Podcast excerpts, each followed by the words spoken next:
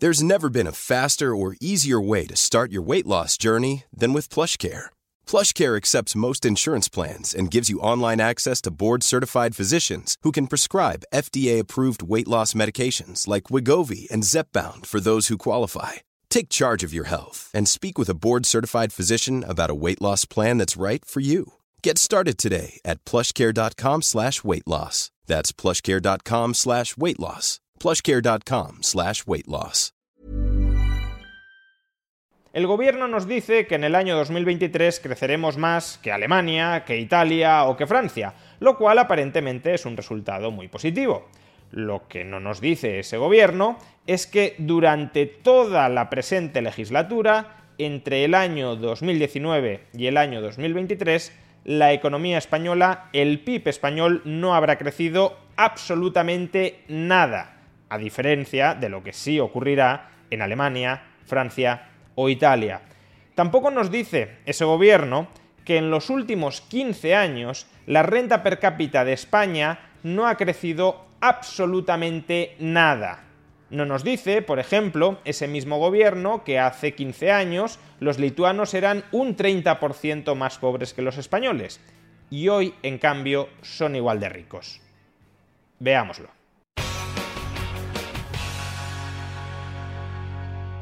Hace unos días el Ministerio de Economía de España publicó el siguiente tuit sobre las previsiones de crecimiento de nuestro país por parte de la OCDE. La OCDE revisa al alza la previsión de crecimiento económico para España en 2022, un 4,7%, por encima de las previsiones del Gobierno y de la media global del G20 y de la eurozona. En 2023 seguiremos estando muy por encima de la media de la zona euro y de grandes economías como Alemania, Italia o Francia. Aparentemente, por tanto, debemos de haberlo hecho muy bien, porque crecemos más que el resto de países de nuestro entorno, incluso más que la media del conjunto del planeta. Una excelente trayectoria, por tanto, la de la economía española.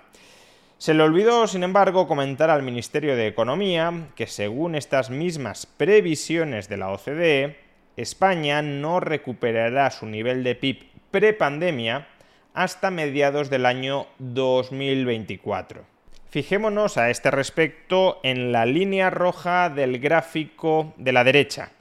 Esa línea mide la evolución del PIB desde el año 2019, es decir, desde el año anterior a la pandemia. Le da un valor de 100 al PIB en el año 2019 y vemos que no recupera ese valor de 100 hasta ya iniciado el año 2024. Dicho de otra manera, España ha perdido en términos económicos toda esta legislatura. La legislatura comenzó a finales del año 2019, terminará a finales del año 2023 y durante toda la legislatura no habremos crecido económicamente nada. ¿Hay motivos, por consiguiente, para sacar pecho, como hace el Ministerio de Economía, por nuestra evolución económica? La verdad es que no demasiados. Como digo, en toda la legislatura no habremos crecido absolutamente nada y solo a finales del año 2024 se espera un tímido crecimiento con respecto al año 2019, con respecto al periodo anterior a la pandemia. Y no pensemos que este es un mal generalizado en muchas economías de nuestro entorno.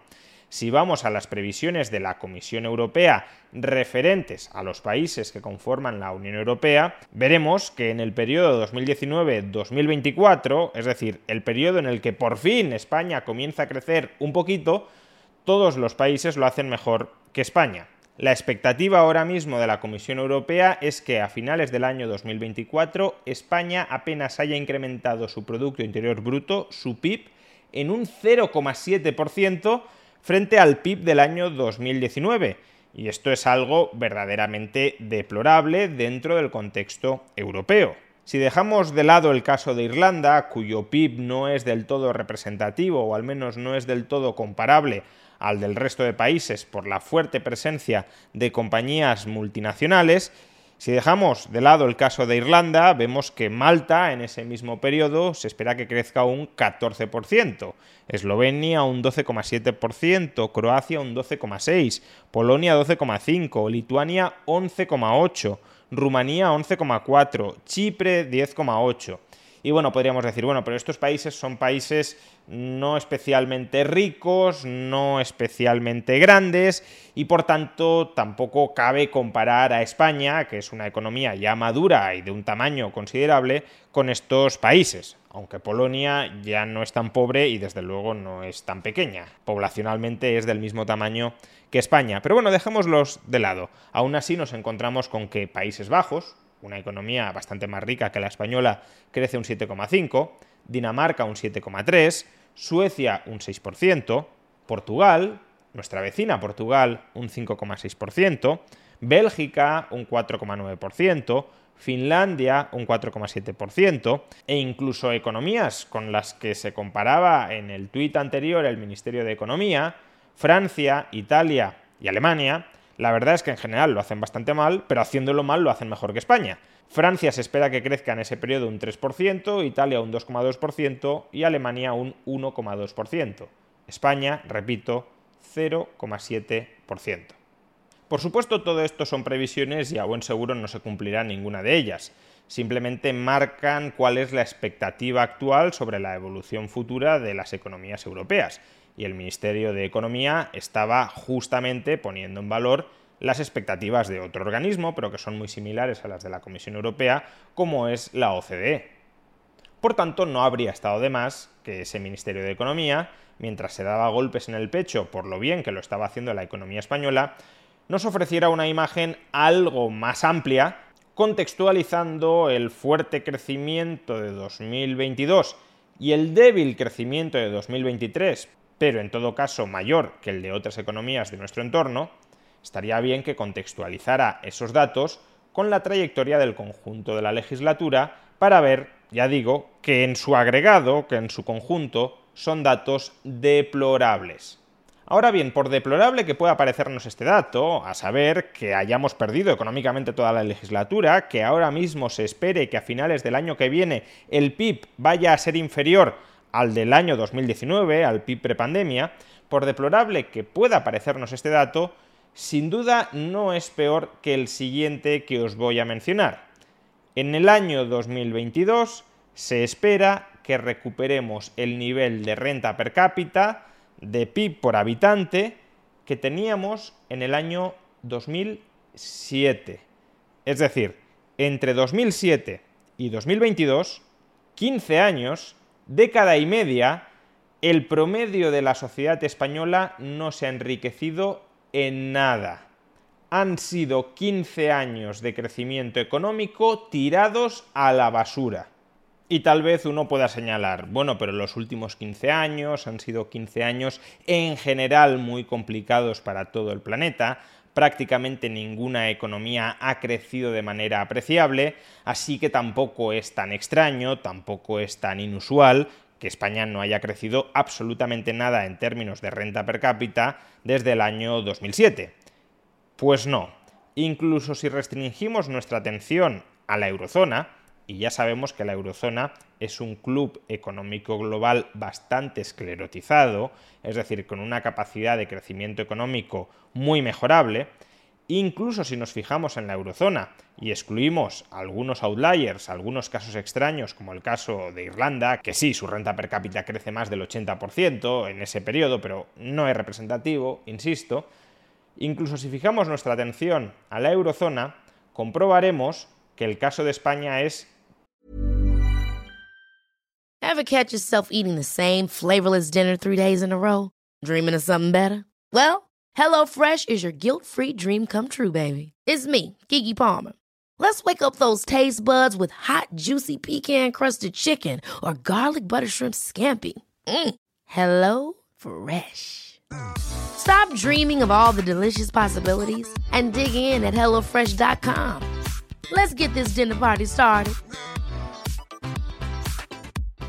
One size fits all seems like a good idea for clothes until you try them on. Same goes for healthcare. That's why United Healthcare offers flexible, budget friendly coverage for medical, vision, dental, and more. Learn more at uh1.com. Hiring for your small business? If you're not looking for professionals on LinkedIn, you're looking in the wrong place. That's like looking for your car keys in a fish tank. LinkedIn helps you hire professionals you can't find anywhere else, even those who aren't actively searching for a new job but might be open to the perfect role. In a given month, over 70% of LinkedIn users don't even visit other leading job sites. So start looking in the right place. With LinkedIn, you can hire professionals like a professional. Post your free job on linkedin.com slash achieve today. Patético. En este gráfico podemos observar la evolución entre el año 2007 y el año 2022 de la renta per cápita en paridad de poder adquisitivo. Es decir, renta per cápita corrigiendo por el distinto coste de vida entre países y por tanto renta per cápita que es directamente comparable entre sí. Un euro, o en este caso un dólar, porque así es como se mide esta estadística, un dólar de renta per cápita en España tiene el mismo valor, tiene la misma capacidad de compra que un dólar en Alemania o que un dólar en Malta. Por consiguiente, insisto, podemos comparar las rentas per cápita y la evolución de las mismas entre los distintos países. Y estamos hablando además de renta per cápita real, es decir, sin tener en cuenta la inflación, ya descontada la inflación. Pues bien, renta per cápita de España entre el año 2007 y el año 2022 crece el 0%. Es esta la norma dentro de la eurozona, que ya es un club económico bastante lento en términos de crecimiento, ni mucho menos. Prácticamente todos los países de la eurozona ven incrementada su renta per cápita durante ese mismo periodo y en algunos casos de manera muy intensa. Solo Grecia e Italia lo hacen peor que España. Todos los demás países de la eurozona lo hacen mejor que España. En algunos casos solo tímidamente mejor, por ejemplo la renta per cápita de Finlandia solo crece un 2% en ese mismo periodo, pero en otros casos de manera extraordinariamente mejor.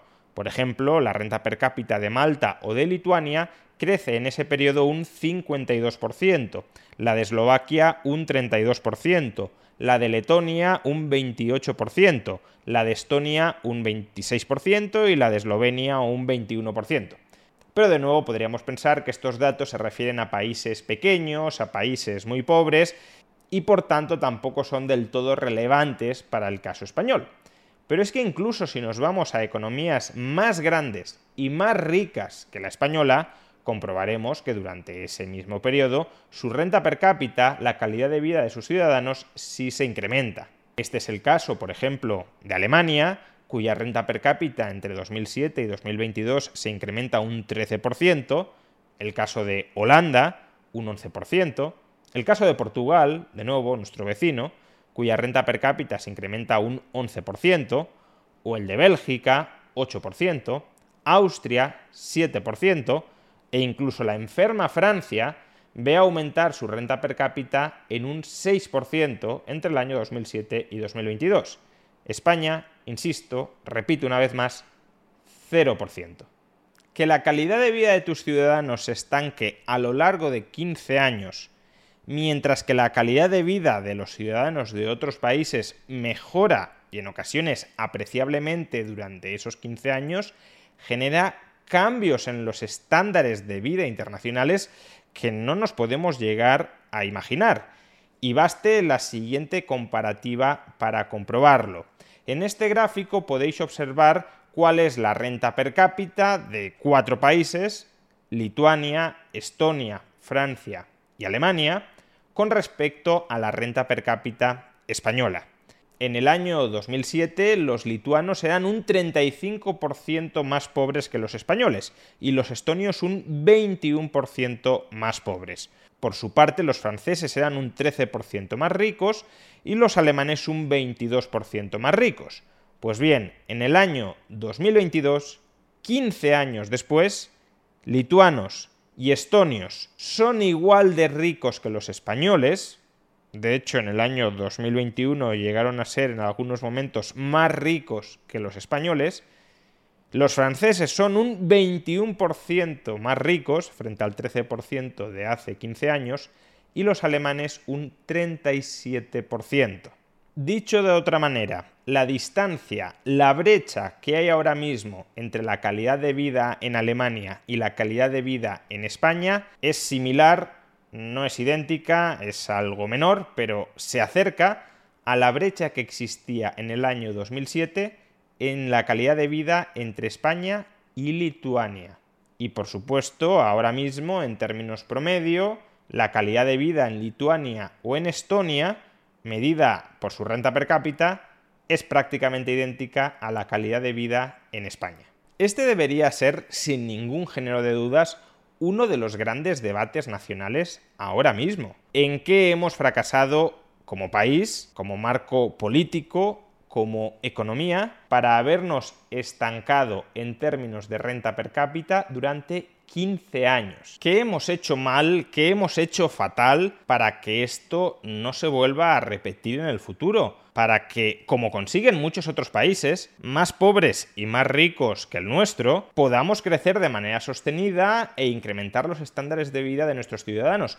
Pero fijémonos que ese debate tan crucial, tan de fondo, tan importante, es un debate que nuestra clase política no toca en absoluto el debate público lo saturamos de temas banales, de temas frívolos, de temas absolutamente secundarios o terciarios, cuando las cuestiones principales que definen a una sociedad en el largo plazo, por ejemplo los estándares de vida de su población y por tanto el crecimiento económico, están del todo desplazados. Ni PSOE ni PP se preguntan qué deberíamos hacer para crecer como Alemania, no digamos ya como los países bálticos, o como Irlanda, que aunque el PIB no sea representativo, eso no significa que no haya crecido muchísimo y que no sea uno de los países más ricos de Europa.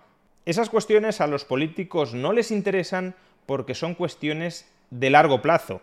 Y a los políticos lo que les interesa es la supervivencia en el corto plazo. El problema, nuestro problema, no el suyo, claro, pero sí el nuestro, es que el largo plazo se compone de la suma de muchos cortos plazos. Con lo cual, si los políticos pierden su tiempo y el nuestro, pierden nuestro dinero, pero no el suyo, en debates estériles, improductivos en el corto plazo, lo que tenemos es una suma de pérdidas de tiempo sucesivas en muchos cortos plazos y por tanto una pérdida de tiempo conjunta en el largo plazo. Cuando echamos la vista atrás y nos planteamos qué hemos hecho como país, como economía en los últimos 15 años, nada, no hemos crecido nada entonces nos damos cuenta de lo dañinos que son nuestros políticos cuando copan la agenda pública, la agenda mediática, con debates que en ese largo plazo son del todo estériles, del todo irrelevantes, que les sirven para hacer su circo político y para mantenernos ociosos a todos los demás alrededor de su circo político, pero no sirven para elevar los estándares de vida de la población en el largo plazo. Y por desgracia, los responsables de que durante los últimos 15 años no hayamos crecido nada, no haya aumentado en nada el estándar de vida medio de la sociedad española, los responsables, que obviamente son quienes han gobernado el país durante los últimos 15 años, PSOE, PP y ahora PSOE y Podemos, los responsables de todo ello van a seguir haciendo exactamente lo mismo, porque viven y medran de hacer exactamente esto. Viven y medran despilfarrando nuestro tiempo y nuestros recursos en pelearse por acceder y consolidarse en el poder, aunque ello signifique nuestro absoluto estancamiento económico.